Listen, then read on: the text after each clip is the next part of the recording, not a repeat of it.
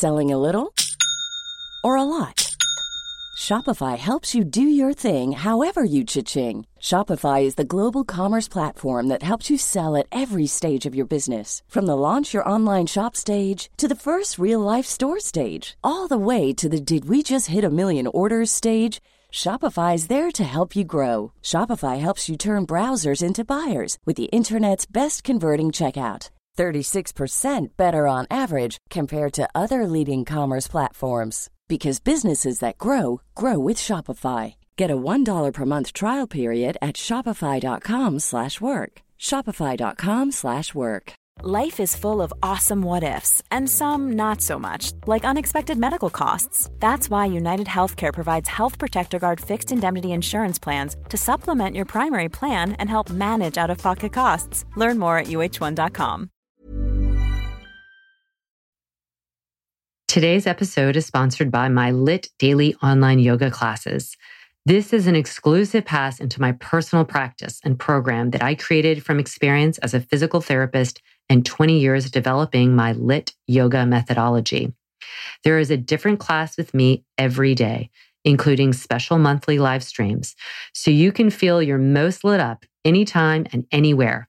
Get a three day free trial today by going to movementbylara.com and clicking daily classes. Let's get moving.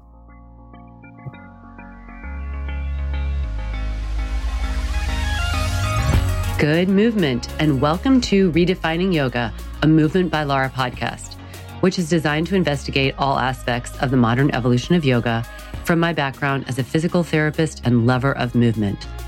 My mission is to help everyone find freedom through smarter and safer movement patterns. So together we can be uplifted, benefiting all beings. Today I welcome a very special guest, my friend Katie Curran. Katie, I met in my yoga classes about five or six years ago, and she has a quite an array of accomplishments. She is a former college athlete, an incredible human being. She has a PhD in positive psychology and today we talk about a very important quality that is something you can actually cultivate, not that you're necessarily born with, but you can practice and strengthen. And that quality is resilience. So please welcome my wonderful guest, Katie Curran.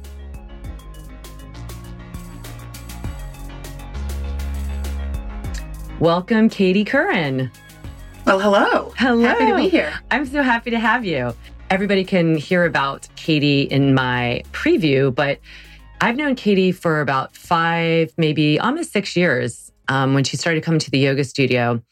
And when you walked in, you walk in to a room and really command attention. I don't know if you know that or not, but um, not intentionally.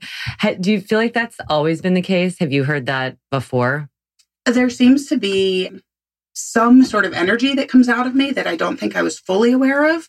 Uh, but in the last 10 years or so, I would say I hear it more and more. And the more time I spend in front of people, you know, my my personal mission statement is to cultivate growth wherever I go. So I, in some way, maybe that's just coming out and I walk into a room and you have to connect to cultivate growth. And yeah, absolutely. So, I don't know. Can you tell us a little bit about, I think also Katie is uh, she is tall. So I mean, she tall. She's tall and she carries herself with a lot of um, grace and presence, and I think that helps a lot. And I and we'll get into what I feel like presence is, kind of can be embodied and just like what you were starting to allude to.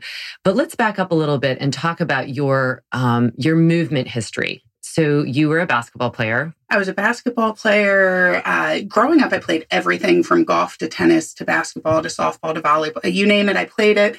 You have a pool outside of the sauna here. I swam. Uh, played basketball for one year in college and then had a bit of a life shift where I, I sort of found my passion in my professional work and left the sport to to sort of redirect passion. And in that, I lost movement altogether. So I spent three years really dedicated to work and not moving. And then when I turned back around, I say, wait a second, no one's yelling at me to run suicides. No one's yelling at me to, to do anything. I have to move. I found triathlons. So I bought a bike, I registered for a try, and then I spent a decade doing triathlons. And then I found yoga. oh my goodness. I didn't know that about you. And it's yeah. so fascinating when people, because I think this will help a lot of people. I think uh, this can happen with people. They they find a passion or they get really involved in their work and then just kind of um, close off to other dimensions that are really important in their life, like self care. And I I want to ask you more about that because I know it's repeated a couple times, at least I think in your life when you've gotten really, really engaged, and then your self care has gone kind of in the you know to maybe the fourth or fifth position. but uh, that'll be part. We'll, we'll I, I, definitely want to address that. But right now, I want to talk a little bit about your background because I think it's so fascinating. You were really the first person that I had met that had gotten this um, academic, you know, um, this academic degree in positive psychology. I'd never really heard about it. Can you can you talk a little bit about what what led you to that? How did you? Is that that's what you're referring to when you said you found your job, your occupation yeah. after basketball? Mm-hmm. So no, no. uh, uh, making a long story short, the the basic gist is the passion I found was actually working with kids with autism. So I mm. became sort of obsessive after taking a summer job with kids on the spectrum uh, about figuring out how to work with them and and help them and enable them to have good lives. And about eight or nine years into my career, I realized I was really good at changing behavior, but looking at lives that still weren't thriving and flourishing. So I was at a breaking point. I was either going to quit what I was doing or figure out how to reconnect in a, in a passionate way. So I actually spent a summer in Africa helping kids who had nothing access services for the first time. So we built the first special ed classroom in Tanzania. And there I found my passion, but I also found this group of kids who, um, in spite of their disability, were joyful. Mm-hmm. No one was trying to change them. They didn't know how to change them. They didn't know how to teach them, manipulate them, use, you know, behavioral sciences in any way. So when I came back, I was like, wait a second. We spend so much energy trying to change people. What if we just accept them? And that's how I found positive psychology. And it was all about sort of how do you meet people where they are figure out what's best in them and help them grow. Oh my gosh, I love that. That gives me the chills. I mean, I think this is where we bonded right away because you, of course, like the physical part of my yoga teaching and practice, but we really uh, speak the same language in that, you know, I kind of go through the vehicle of the body, that the body, you can find empowerment, but moving and challenging yourself and meeting that challenge and seeing the possibility. And I think you are finding it through the psychology and, and knowing how to direct people through different practices. And I think the biggest message here is that you don't have to have all all of it in place but you can it's a learn it's a skill you can learn it and yeah. practice it i mean i think that's what was coolest for me is i intended to use positive psychology just with kids on the spectrum mm-hmm. I learned quickly we can all learn strategies, skills, tools to bolster our own well-being and sort of improve our life day in and day out. And that's um, that's been the cool part for me. So I work with um, educators to help kids, and I work with. I spent five years working for Penn, training soldiers who were even on the front lines, and drill sergeants that were training soldiers to be on the front line. And mm. then I work with families, and it, there are just so many ways to access the good life that um, I'm happy to be here talking about it. Well, and I love that because I think our path started the same. You know, I mean, I was doing yoga and I was working with in my physical therapy world with very, very involved stroke patients and applying these kind of principles of neuroplasticity. And, you know, how you can take this fairly damaged area of the brain and we have so much of, abundance of neurons up there that we can utilize that we're not and and using that and then thinking wait if i'm doing this with really involved people why am i not doing this on the mat with people who are less involved but still have imbalances? And that's really what we're both doing in different ways.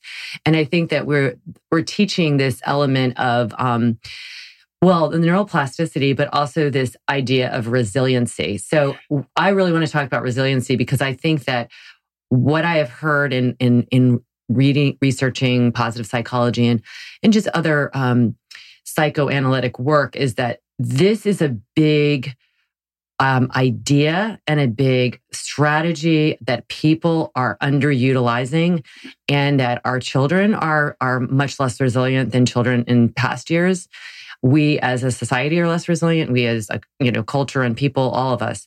So I first wanted to read the definition of re- resiliency because I, I love words and I love the dictionary. So this this is resilience, the power or ability to return to the original form, position, etc., after being bent, compressed, or stretched.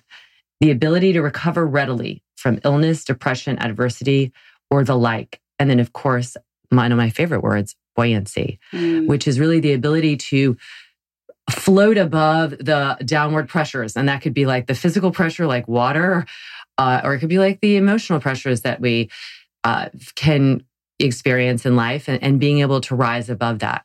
So my question for you, because this, of course, could be, you know, we, we could spend a week together, which we probably should. We should probably have a resilient um, yoga retreat. Let's maybe. do it. Yeah, let's do that. So tell us if you want us to do that. But what do you find that people are the least resilient with in their lives?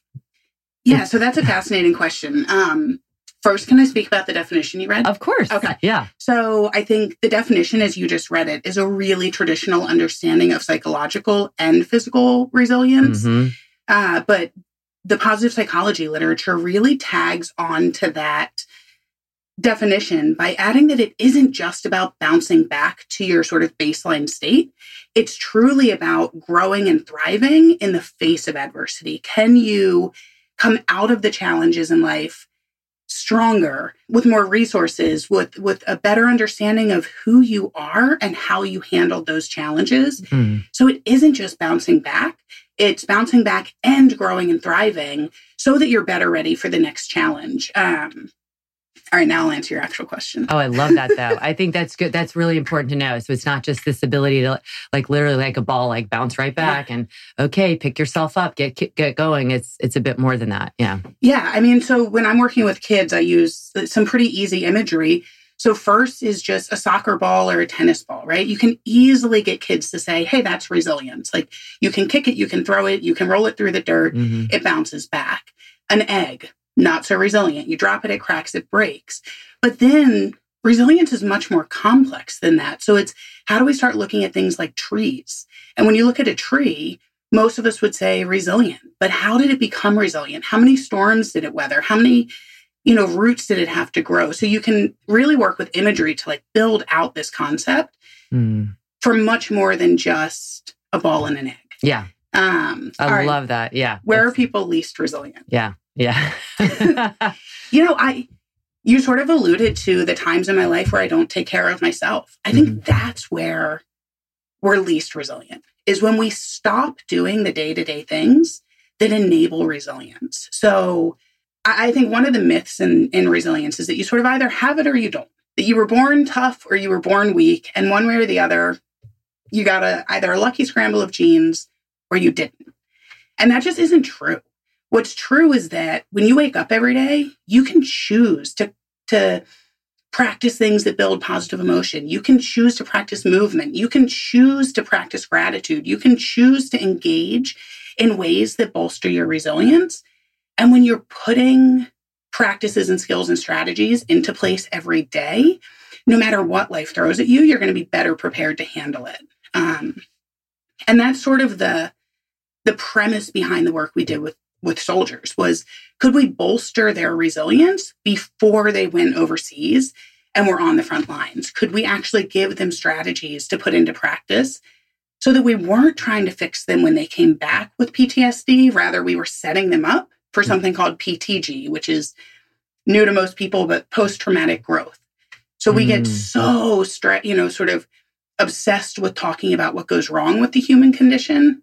But really, a lot goes right most of us grow through trauma and through challenge. So that's so interesting on the on the soldier um, front. I've been spending a lot of time talking with Chris, who you mm-hmm. know well, um, and he really wants to. Chris Randazzo, I've mentioned him before, is one of my yoga students. He went through a teacher training. He also is a retired Marine, and he's very, very, very passionate and committed about bringing this to veterans. Uh, and he is uh, really riled up, as I, I, am too. I understand about the languaging around um, this post traumatic, the wounded, where all these things. And, you know, this is not to take away from an experience that is incredibly traumatic. But what do you think are the is the effect of labeling something and right? And Yeah. on the on the on the ability to be resilient because if you've got a label and labels are helpful for sure because then you can be like okay this is what we're dealing with. It's like sorting you know?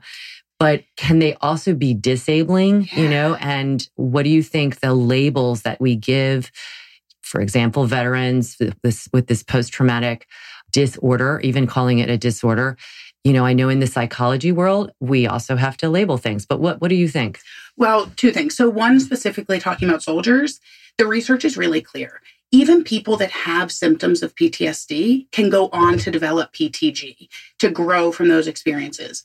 What's unclear is sort of the time course. Does mm-hmm. it take three weeks, three months, three years? How long does it take for someone to be able to reflect? So, they're not mutually exclusive. It's not to say, hey, you know what? If you had PTSD, you'll never grow. Rather, to say, look, when I stand in front of a room of 300 soldiers and I say, how many of you have heard of PTSD? 100 hands go up, 200 hands go up, 300, and they've all been trained. In fact, before they leave, they check the block like, yes, I've been trained in PTSD. When they're coming back, they're asked, do you think you have PTSD? And they run through the symptoms. But when you ask the same group, how many of you have heard of PTG? One, two, three people have ever heard that there's the potential to grow through challenge. And I think to your point, labeling makes a huge difference because we become what we know. We become what we think. We become what we speak. Um, we're doing something similar with kids today. We're telling adolescents today they're the most depressed, anxious, least resilient cohort ever to walk the planet.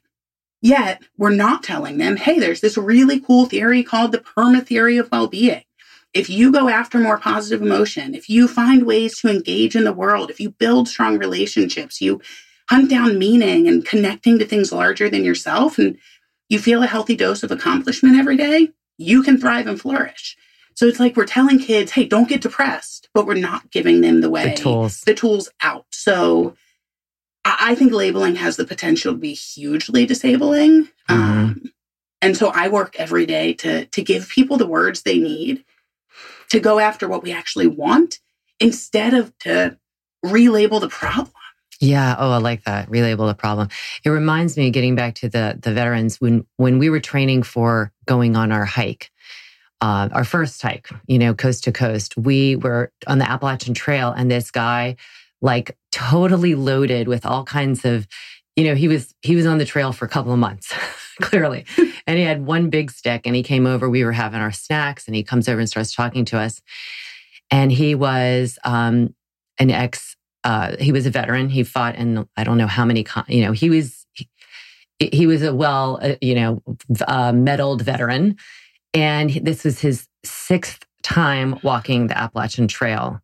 And he he talked very openly. He said, "I am I'm my mind's really messed up. This is the thing that brings me peace: is walking, moving my body." taking breaths, feeling the breath, being, having the gratitude, being in nature. He said, you know, sitting around talking about my problems and just talking about the fact that I have this didn't help me at all. It made me more depressed. But this feels like I'm do I'm taking, and he's like, this is the sixth time. It might take six more times. It might take 10 more times, but I'm taking steps toward that, you know, that more ba- balanced place where uh, you can come into life and, and feel and some enjoy more readily. Well, and I think that's the important piece is that we're not saying, hey, trauma doesn't hurt. And we're not saying that trauma doesn't cause damage. And we're not saying that people don't look back on trauma and say, God, I wish that had never happened. I wish I hadn't gone through that. But even once we have, there are things that we can do to help ourselves. And I think movement, um, for me is hugely impactful and i think for so many people just at a at a basic level when we can just move our bodies we know it heals our minds i mean Yeah. uh, yeah it doesn't surprise me at all that movement would would bring on the positive emotions which we have to talk about Yes, we will. I want to talk about that. I want to talk about first before we get to that and and and how it's affected you and and what you recommend for others. What do you say to the naysayers out there? Because some people, you know, there's there's this world out there of of yoga and of like spirituality and of pop spirituality and positive psychology can get a you know people can laugh at it a little bit what are your thoughts what how do you respond to the naysayers who are like no this you know just thinking a good thought isn't going to make you happy and it's like well that's not exactly what you guys are saying in the first place but how do you Yeah. typically respond to that So I I typically approach it from a place of compassion, like there is Mhm. some clear misunderstanding. So the naysayers either don't clearly understand what we are saying. So I try to clarify, right? Positive psychology is not happyology. It doesn't start and end with happiness. Right. It's about meaning and connection and relationships and and so much more. And even from the um, sort of positive thinking side of things, we're talking about how do you use cognitive reappraisal, which is a lot more than looking in the mirror saying, I think I can, I think I can. It's it's how do you train your brain to critically analyze your own thinking? That's an incredible skill that we all need. Um, so is that like noticing a thought when it's coming up as opposed to being like trying to overli- override the thoughts just with these like mantras but, but actually be like oh wait i'm i'm having this thought right now and it's i've had it for the past 30 years and i need to like let's just not pay attention to that well, or pay Right. attention to it and Right. evaluate the can of curse? yes Evaluate the hell out of it. Yeah. Like, yeah is it accurate? right Is it thorough? Does it like wholly represent my core values today where I stand? Is it an old belief that doesn't serve me anymore? So I say, yes, there's benefit to meditation, absolutely, and sort of letting thoughts come and go. But I think there's also benefit to analyzing our thoughts so that we have better control over Mhm. um, the emotions they're driving, right? Our thoughts drive how we feel and how we act. And so if you're just letting your thoughts come and sort of dictate your emotional state, you are a less resilient person, right? Resilience is about self awareness of your thoughts, your emotions. Resilience is about being able to dig in and self regulate your thinking so that you get more of what you want in life. And so, yes, there is a time and a place to, to meditate and let those thoughts go, but there's also a time and a place to critically analyze your thinking. So, answer one to naysayers is look, this is a lot more than happyology. yeah Let's talk about it. Answer two is you probably need these skills more than anyone I've met in a long time, but you're just not yet open. And then it's on me, if it's someone I'm working with, to build the relationship in such a way that they can start to open up to ideas that there is the potential to feel good. And I think a lot of times that the, the barrier is fear, hurt, shame. Um, they're afraid to be vulnerable. Like I, I'm obsessed with Brene Brown's work on vulnerability because the the people that are so blocked to vulnerability Mhm. are the very people that need love and connection the most. So I say be patient. Yeah, I often say, you know, send, you know, send love out to everybody. Everybody needs it, but really send love out to the people who are the the most unkind because they need it even more. You know, because it's like hurt people. We know that hurt people hurt, and and it's the heart. That's our own practice to be our you know the best we can be and the best most resilient we can be so that we can we can be of assistance for others when we are in these positions that like you and I are in we're leading different um, forms different movements and you know I, I don't know if you heard my podcast on fear um, but I call it was an acronym and it was like and it's really like noticing like when you have fear look at it is it there's one of the one one of the four um, letters that is actually truthful and that would be fact. Like you're about to get hit by a car. Yeah. the fact is you could you know die. So like you better have some fear to move. But everything else is based on envy anger and regret right? And so when we have fear it's usually those other driving forces. And so like i really like what you said. Meditate but notice and then analyze. Do the do the Yeah. cognitive work of like well is this really is this accurate is this is this a fact that that this is happening or is this just um kind of a channel that i've been tuned into for so long because i felt you know not worthy of something or whatever it is Yeah, you know, absolutely. noticing So- that You love an acronym. So uh, what Oh, I teach I love acronyms. I probably get on people's nerves. Like half the people love them, and half are like, "Yeah, you really like acronyms." okay, this one will be quick. So what I teach people is slow down to think fast. Fast Mhm. meaning flexibly, accurately, sharply, and thoroughly. You have Ooh. to slow down. hmm And when you write your thoughts on paper, something incredible happens in the brain and you can get a, a more objective view of your own thinking. So, you know, when our thoughts are floating around in our heads, they, ha- they hold a lot of power because we experience them as reality. Our thoughts are not reality. Our thoughts are just our perceptions of the world. Um, so when you write them down on paper and you can say, Am I thinking flexibly? Am I even accurate? Am I thinking sharply here? And am I seeing this whole situation? Am I being thorough enough? Mm-hmm. You can really play around with wait a second, that thought should hold no power over me because it's not even accurate, or I could be more flexible here. You can really work with your thinking, which frees up the mind to sort of see the world in a different way. But when you're just walking around with thoughts in your head controlling you and rather than controlling them, right. you can't be resilient. Now, it's so say you feel pretty resilient yourself. How do you bring resiliency into relationships when you hmm. are can no longer come you don't you can't control the other person. We all know you can only control yourself, but say there's people out there who have really difficult relationships with family members, let's say, because, you know, that's if you have a difficult relationship with a friend, you can always just, you know, decide not to be that person's friend anymore. But the family is a little bit trickier.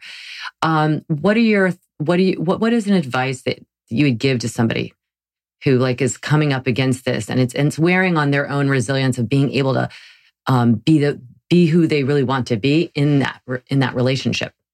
Yeah. So I think it's really difficult when you see people in their own struggle and you can't fix them. You know, mm-hmm. we're smiling because we're both fixers. Like we want to help people, we want to fix people, we want to, eh, you know, teach them tools to help them grow. And and when we run into barriers and that isn't happening, I think it's really really hard. And mm-hmm. I suspect many of your listeners uh, feel the same way. And so, I, you know, I really go back to like other people matter a lot uh, Chris Peterson, who is a leading researcher in positive psychology and unfortunately passed away too young, he said we could sum, sum up the entire field in three words other people matter, period. Mm.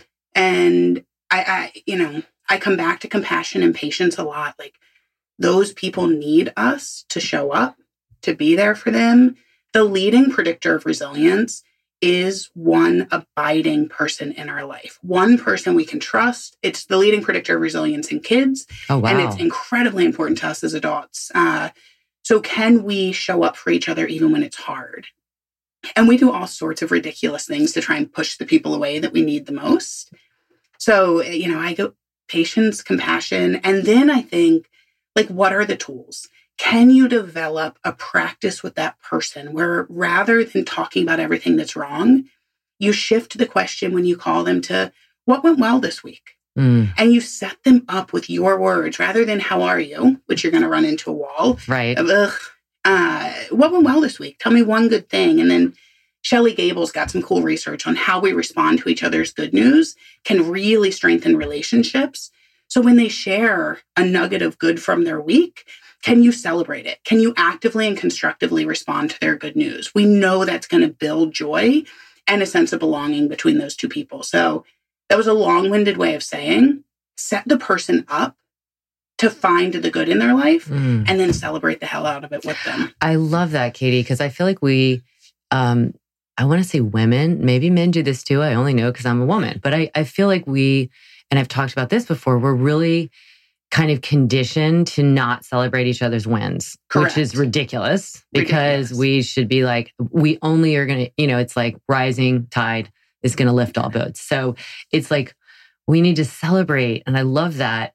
Um, you can see when people hold back if something's going well and they're like, oh, you know, it's like, if I celebrate it, maybe I'm giving some power away. It's this, no. it's really effed up, actually. Well, it's like, not effed up. It's it's, the fact is we are all so shitty at responding to each other's good news mm-hmm. that we have punished people into believing it's not worth sharing. So the research shows oh, there's love, yeah. there's four ways we respond to good news. Right. Not what we intended to talk about today, but no, I'll go there. Good. Yeah. Um, the first is passive constructive. So somebody shares good news with you, you give them a thumbs up, a high five. That's great. You're right. sort of happy for them, but mm-hmm. not with them. The second is passive destructive someone shares their their little nugget of joy with you and you change the channel maybe you're busy your kid comes in and says look i got a 95 on my math test and you say do you have your shin guards it's time for soccer practice like you just change the channel on the good news The third is active destructive. Somebody shares good news with you, and your brain, from a critical thinking place, goes to everything that could go wrong with their good news. And you just find all of the flaws. So those three deteriorate relationships, punish the hell out of us. We decide, you know what? I'm never sharing with that person again. That felt awful. And they break down relationships. There's only one style where you show up, you put aside whatever you're doing, and you actually ask questions, you engage, you help the person relive the good news. You you showcase what's good for them and you're not just happy for them, you're actually happy with them. Mm. And both people benefit. Both people get a positive mood induction. Both people feel closer and more connected. It's it's the best 90 seconds of your day you'll spend, but we don't share good news with each other because we're so afraid to. Mm-hmm.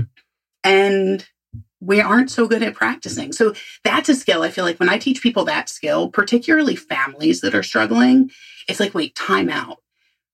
Forget what's happened in the past. We have learned this now. We didn't know it for the last 30 years, but we are now going to commit to celebrating wins and everything shifts.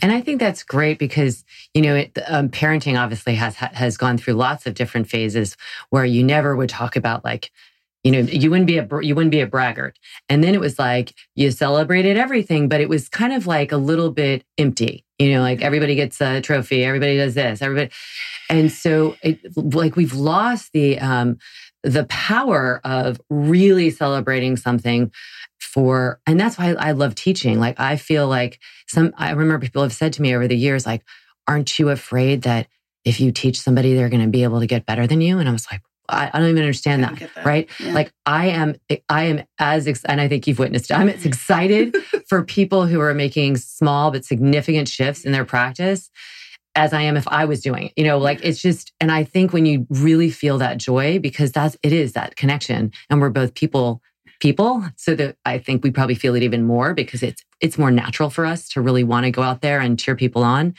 But um, it is so it, it's, it's missing. It is missing. You see, people don't know how to respond. Like they'll be like, "Oh, did you hear? So and so got this." Da da da da. And it's like everybody's ready to, like you find said, the flaw. find the flaws. Like, well, does that mean she's not going to have time for this in her life, or that you know? And if that person's a mother, or you you know, she's going to have to whatever. I've seen it, and you, and you just say like, "This is amazing." People figure it out. Talk about resilience. If you celebrate it you'll you'll well and that's the irony right? So many times the news people bring to us they're on the fence about right? Mm, oh i just mm-hmm. got into a graduate program. They don't yet know if that's really good news. They're right. a little bit afraid. They, and when you say really? How are you going to pay for that? Like oh my god isn't that going to take you away from your kids? And all of a sudden they're on the fence news becomes terrifying. Right. Where you just had the opportunity to say, "Oh my god, that's amazing. What are you going to be studying? Who how'd you get in? What what are you most passionate to share with the world once you've learned that like boom, their brain is like, "Oh, that's right. I don't need to be afraid. Like I'll figure all of the logistical stuff out. I'm clearly doing something worth doing." And we have those moments for people and all too often they're missed moments. We mm-hmm. we don't celebrate the win and and we don't help people see the good that they are doing in the world. So I think it's our responsibility every day to share more good and to respond responsibly when people share good news. I love that. And I think that's going to build that that state of resiliency because then you're in the practice of celebrating everybody's wins. Well, and we know that if you show up for somebody in their good news, yeah. They're 10 times more likely to come to that's not science, yes. that's just yeah. speaking, but right. they're significantly more likely to come to you with their tough stuff. Yeah. If you are a mom out there or a dad and you want your kids to, you know, call you when they're in trouble, you better show up in the good stuff and mm-hmm. you better hear about their good news every single day. They'll be much more likely to talk to you about the problems if they trust you to celebrate their wins. Yes. So speaking of kids, uh, let's talk about the kid that is doesn't isn't on the spectrum or anything, but just like your average teenager. When your kids become teenagers, what what would you like to impart that that that your teen? What are the skills, the tools you would like your teen to be able to have? What would you suggest for people in if they could? I know that's really like what that's a lot. No, it's a huge question. It's a huge question. But what are some things that um, like toolkit wise that you could give to a parent or directly to a teen because they go through so much. For instance, my daughter, like, I mean, one day things are just sunny and bright and everything's amazing. And then the next day it's like, I feel so sad. I don't know, you know, and I'm like, oh my God, as a parent, I'm like, you know, I'm just like, what? And I, you know, a lot of the times I listen. I don't try and fix it. I don't try and, you know, um, did, uh, you know, I'll say something like, I know it must seem like, you know, everything is not going your way.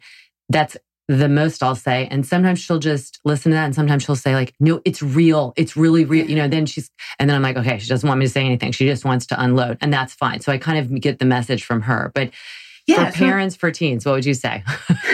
for parents of teens, good luck. Good luck. um, no, you know, I think that the most important thing we can teach our kids is that they have control over their well being. Mm-hmm. And the teen years in particular, between the hormones and the pressures at school and the pressures at home and everything they're trying to be and figure out who they are, there's this huge um, sort of void of control. They have so little sense that they can control their world. And when you start to teach them that at the end of the day, if nothing else is controllable, they can't control how their friends act. They can't control how much homework their teacher gives. They can't control if their mom yells at them or doesn't yell at them. They can control how they feel inside. And, you know, a couple of tools that are really, really important for kids to start learning is absolutely a daily uh, dose of gratitude. I think every adolescent should have a gratitude journal that they keep you know, every single day. And parents say, oh, well, journaling should be private. And I say, it's one place that I hold kids accountable. Like, if you're not going to write down what you're grateful for, we know that you're going to be predisposed to see the negative. So, mm. um, if you're holding your kids accountable on anything, so you would say have them have them write it down and share it. They don't even saying? have to oh, share the content, yeah. but they have to show you that they've written it. So, oh, I see. Got it. Okay. And that's sort of my rule with kids is like, mm-hmm. if you mm-hmm. want to share it, great, because right. I'm going to celebrate it. But if yeah. you want to keep it private, just make sure that you it's actually being done. Um, and you can do that in creative ways. You can do it around the dinner table. You can yeah. do it on the way to school, on the way home from school.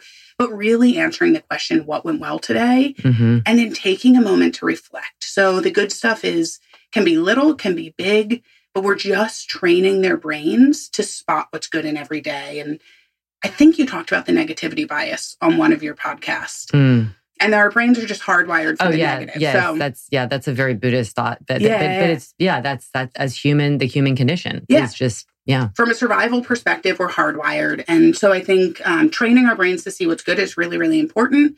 And then I think movement, honestly, is that our mm-hmm. kids spend a lot of time sitting in classrooms at desks. And can we make sure that they're moving every day? And can we make sure that they're, you know, as active as we need them to be and go for walks and get outdoors with them and and relieve some of that pressure? So I think um, because ultimately that's where you're going to find easy access to positive emotions. Mm-hmm. So at the end of the day, positive emotions are so incredibly important in building our resources uh, to be resilient. And that's another place where people say, oh, you, you mean happy? Well, we all only think of happy because no one teaches us to process all the ways we experience positivity. So, um, teach your kids what does it feel like to be inspired? What does it feel like to, to feel a sense of pride? What does mm-hmm. it feel like to access, access serenity? What does it feel like to be hopeful? So give them um, the, la- a huge the language vocabulary right, for yeah. how to process the positive. So you just had it with your daughter when mm-hmm. she's upset. You spend a lot of time processing how she's feeling. Right. When we mm-hmm. see kids struggling, we talk to them. It's okay. You're just a little anxious. Right. We start mm-hmm. labeling from a young age. Mm-hmm. With those exact same kids, we learn not to disturb them when they're not upset. So when right. kids are little and they're playing happily, it's like, don't go in there. Don't anybody disturb right. them. Right. But what we're missing there is teaching them how to label what that feeling is. Mm-hmm. So they've learned to distinguish guilt from anxiety, from anger, from fear, from sadness, but they haven't learned to self generate, to distinguish the difference between pride, joy, amusement, awe, serenity, gratitude, love. And so there's this sort of void of positivity. And yeah. if you can teach them to really access a language of positive emotion, awesome. Wow. That's a lot. I love that. Oh my Sorry. gosh. No, I love it. I'm just like, Katie, we could talk all day. So let's get back to movement because you mentioned that as, and you know how what how I feel about it, and we've spoken about this a lot. And so, talk a little bit about your personal um, kind of feelings of movement and how you've felt in those times that you were saying where self care went to the wayside. And because I do know people, I get a question a lot like, A, people ask me, how do you have so much energy? And I'm like, well, it's because I keep moving. And I, I'm, I'm not like keep moving because I certainly sit on the couch too, but it's not it's a non-negotiable like i'm going to get up and i'm going to move my body and i'm going to be physical because i know the the the impact of that but it still seems to be a struggle for people and so can you can you talk about like your own personal stuff and how Yeah. you kind of like got back into the swing of things Yeah, I mean, I think um, there have been a couple of struggles for me. One was having to find a new passion. So basketball was so easy for me, um, and then when that was gone, it was like, well, why move? What what what do I really enjoy doing? Um, so one is finding the things that you enjoy and movement should feel good. It should like Mhm. I my heart breaks when I hear people say like, "Oh, I have to go to the gym or I have to." That's not the point at all. Like Right. find the movement that feels good for you. And at different points in my life that has been 100 mile bike rides on a Sunday and a yoga class with you on a Friday morning. Um, so depending upon where I am in my life, I, I sort of access movement differently. But I think when I'm still, so is everything else in my life. Like I don't professionally grow the same way when I'm not moving. I don't uh, connect in relationships the same way. I certainly eat worse, feel worse. You know, I, for me personally, movement's incredibly important. So, um, I, I think it is for everyone yeah, I, think it is for everyone, and, and I think I love what you said. Everything is still becomes more still, and not in a not in a good way, stagnant, yeah, right? Stagnant. Because you don't have, you're just not inspired. You don't have that like self-sustaining, regenerating energy. You know, it's really true. Like sometimes energy begets energy. Like sometimes at my, Oh, you know, like right now, like at my Yeah. kind of like in a lot, like lots of balls in the air, but I actually feel incredibly creative, incredibly energetic. And I, I think it, we we think that we have like this infinite source, and then when we get there, we're just going to like Burn out. explode or Yeah. something, right? But it's actually No. no. You'll just keep on being like, oh, this is. I mean, I'd like to just Well, people will say to me, like, yeah, God, you're on fire right now. And I'm like, yeah. I, and usually that fire started through movement. Like Yeah. it shows up in lots of other ways because I perform so much better at the other things I do in my life if I've been moving. But I love when people say to me, and they'll say it in different ways, like, whoa, you're overwhelming. Like your your brain is on fire. It's such a compliment because that Yes. just means that I'm sort of operating at my best. hmm Uh, and that doesn't happen Yeah. if I'm not moving. No, I, I and I so I think that we can summarize resiliency is going to be ultimately um, strengthened. It is something that you don't have that you're not just necessarily somebody's born with it, somebody's not, and then too bad you're just gonna no. It's something that you can work on. You can um, embolden, and you can embolden through a variety of ways. And movement is should be kind of like top on the list Yeah. because then that will have. And they've shown this, you know, that the exercise has su- it's a keystone habit that has such it's so powerful. It has a trickle down effect on every other aspect like of your if, life. If you do nothing else, move and practice gratitude. Yes. Because those two things have such incredible science behind the effects on sleep, the effects on relationships, the effects on preventing depression and anxiety. I mean, both independently, movement and gratitude are comparable to antidepressants in people suffering from depression. So, uh, I- if you do nothing else with what we're talking about, yeah, write down what you're grateful for every day and move. I love it. That's that's. Let's just end on that. But I'm going to be sure to have you back, Katie, and please write in if you have any questions for Katie Curran. I'll have in the show notes all of her information where you can find her, and um, please rate and subscribe and review the podcast. Take a screenshot, send it to me at podcast at movementbylara.com, and I will send you a free link to a class so that you can move. Move today, move every day. Sending out love to all of you from me and Katie.